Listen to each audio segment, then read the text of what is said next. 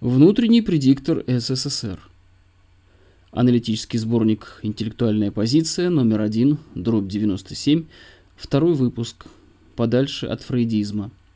Санкт-Петербург, 1997 год. Публикуемые материалы являются достоянием русской культуры, по какой причине никто не обладает в отношении них персональными авторскими правами – в случае присвоения себе в установленном законом порядке авторских прав юридическим или физическим лицом, совершивший это столкнется с воздаянием за воровство, выражающимся в неприятной мистике, выходящей за пределы юриспруденции. Тем не менее, каждый желающий имеет полное право, исходя из свойственного ему понимания общественной пользы, копировать и тиражировать, в том числе с коммерческими целями, настоящие материалы в полном объеме или фрагментарно, всеми доступными ему средствами.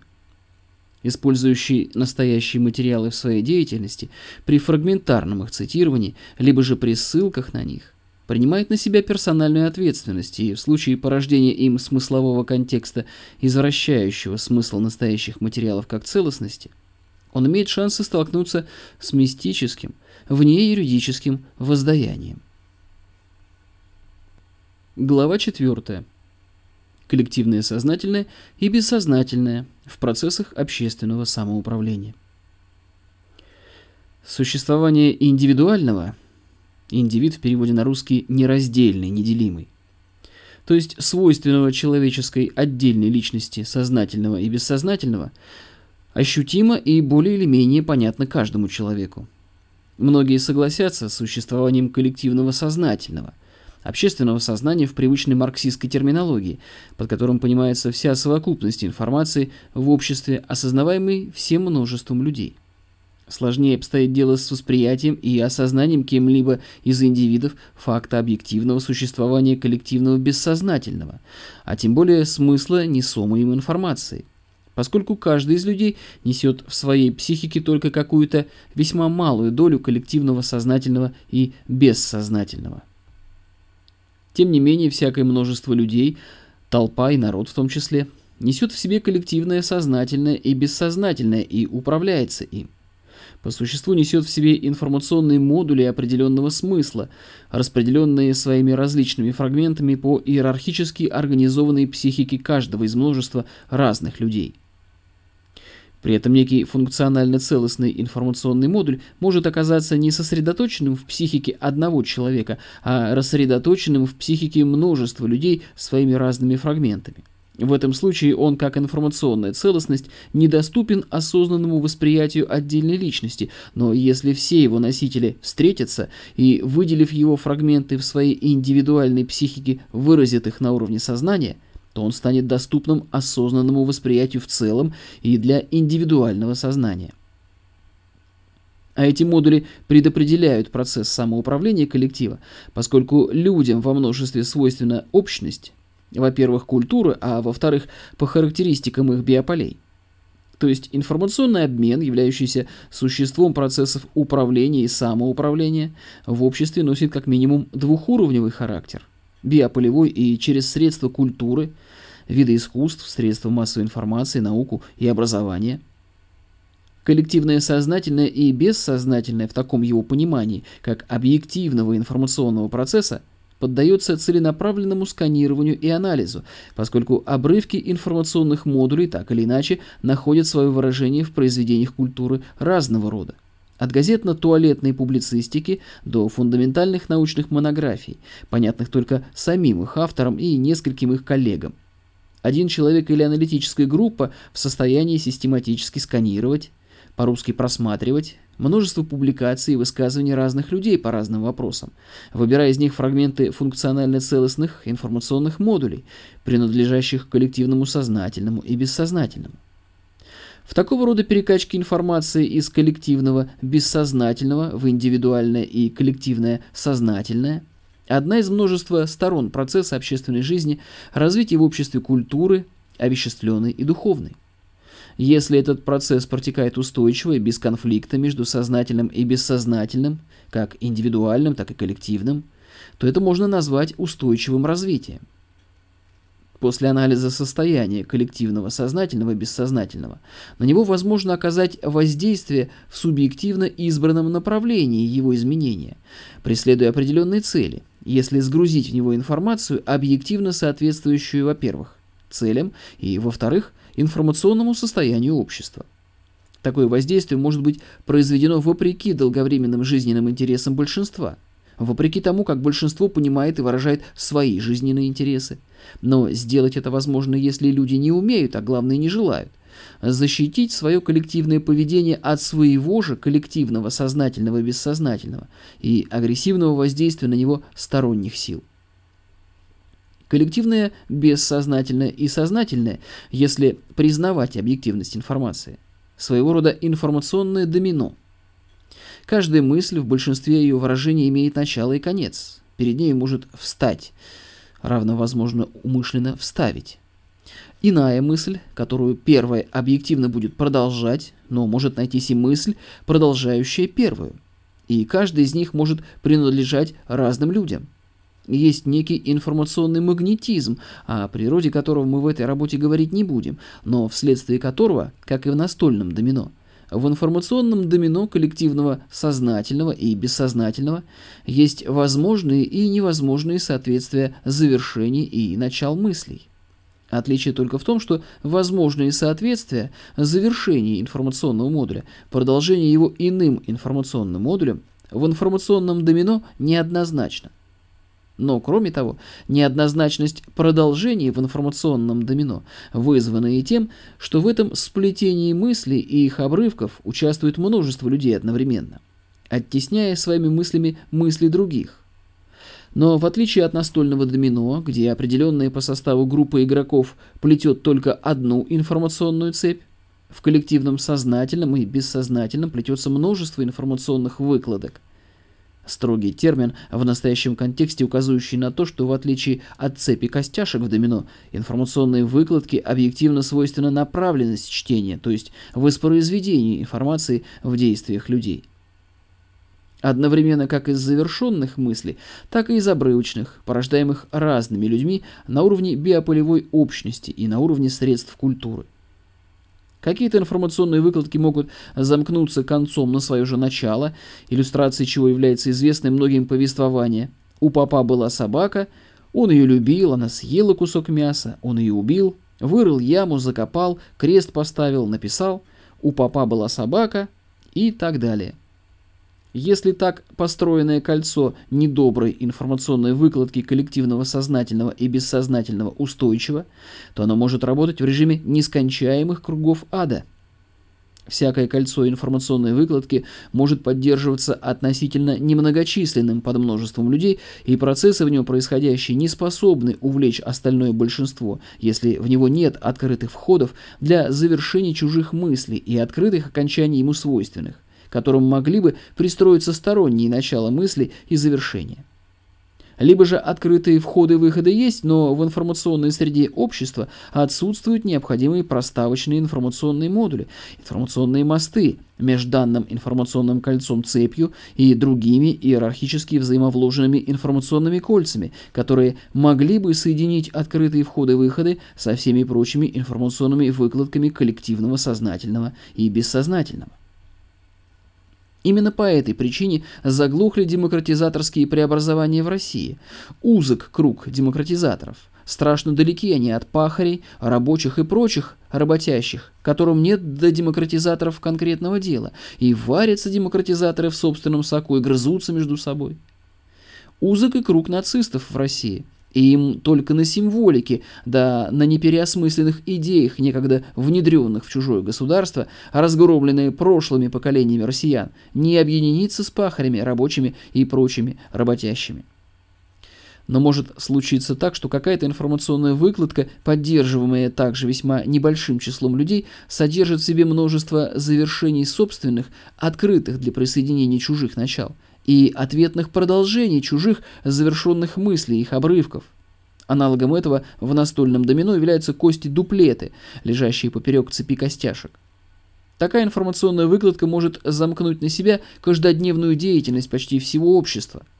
и направленность общественного развития, свойственные такого рода выкладки информационных модулей в коллективном сознательном и бессознательном, определит дальнейшую жизнь общества. Вне этого процесса останутся разве что те, кто поддерживает кольцевые информационные кандалы для самих себя, в которые нет открытых входов и из которых нет открытых выходов для завершений и начал мыслей остального большинства людей. Может случиться так, что в какой-то информационной выкладке есть разрыв, и недостает всего лишь одного доброго слова, чтобы она стала благоносной программой управления общественным развитием со стороны коллективного бессознательного или сознательного. Но может случиться и так, что одного неосторожного обрывка мысли достаточно, чтобы в коллективном бессознательном и сознательном заполнить разрыв какой-то информационной выкладки и тем самым дать старт действию какой-то программы общественного самоуправления, которая способна уничтожить плоды многих тысячелетий развития культуры. Поэтому, пометуя об информационном домино коллективного сознательного и бессознательного, его управляющим воздействием на течение событий человеку должно быть аккуратным даже в собственных обрывках сонных мыслей, а не то, что в мысленных монологах перед своим «я» или в громогласной работе на публику в компании друзей или в средствах массовой информации. Если не ходить вокруг да около, то духовная культура общества – это культура формирования информационных выкладок в коллективном сознательном и бессознательном. Какова культура, такова и жизнь общества – Нынешнее состояние России, история ее последних нескольких столетий, при таком взгляде говорит о господстве в повседневности крайне извращенной и загрязненной духовной культуры.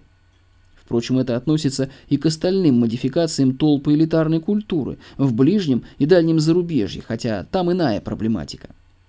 Кто не согласен с этим утверждением о реальной духовности России – Реально в стадии павианов иерархия их личностей выстраивается на основании того, кто кому безнаказанно показывает половой член.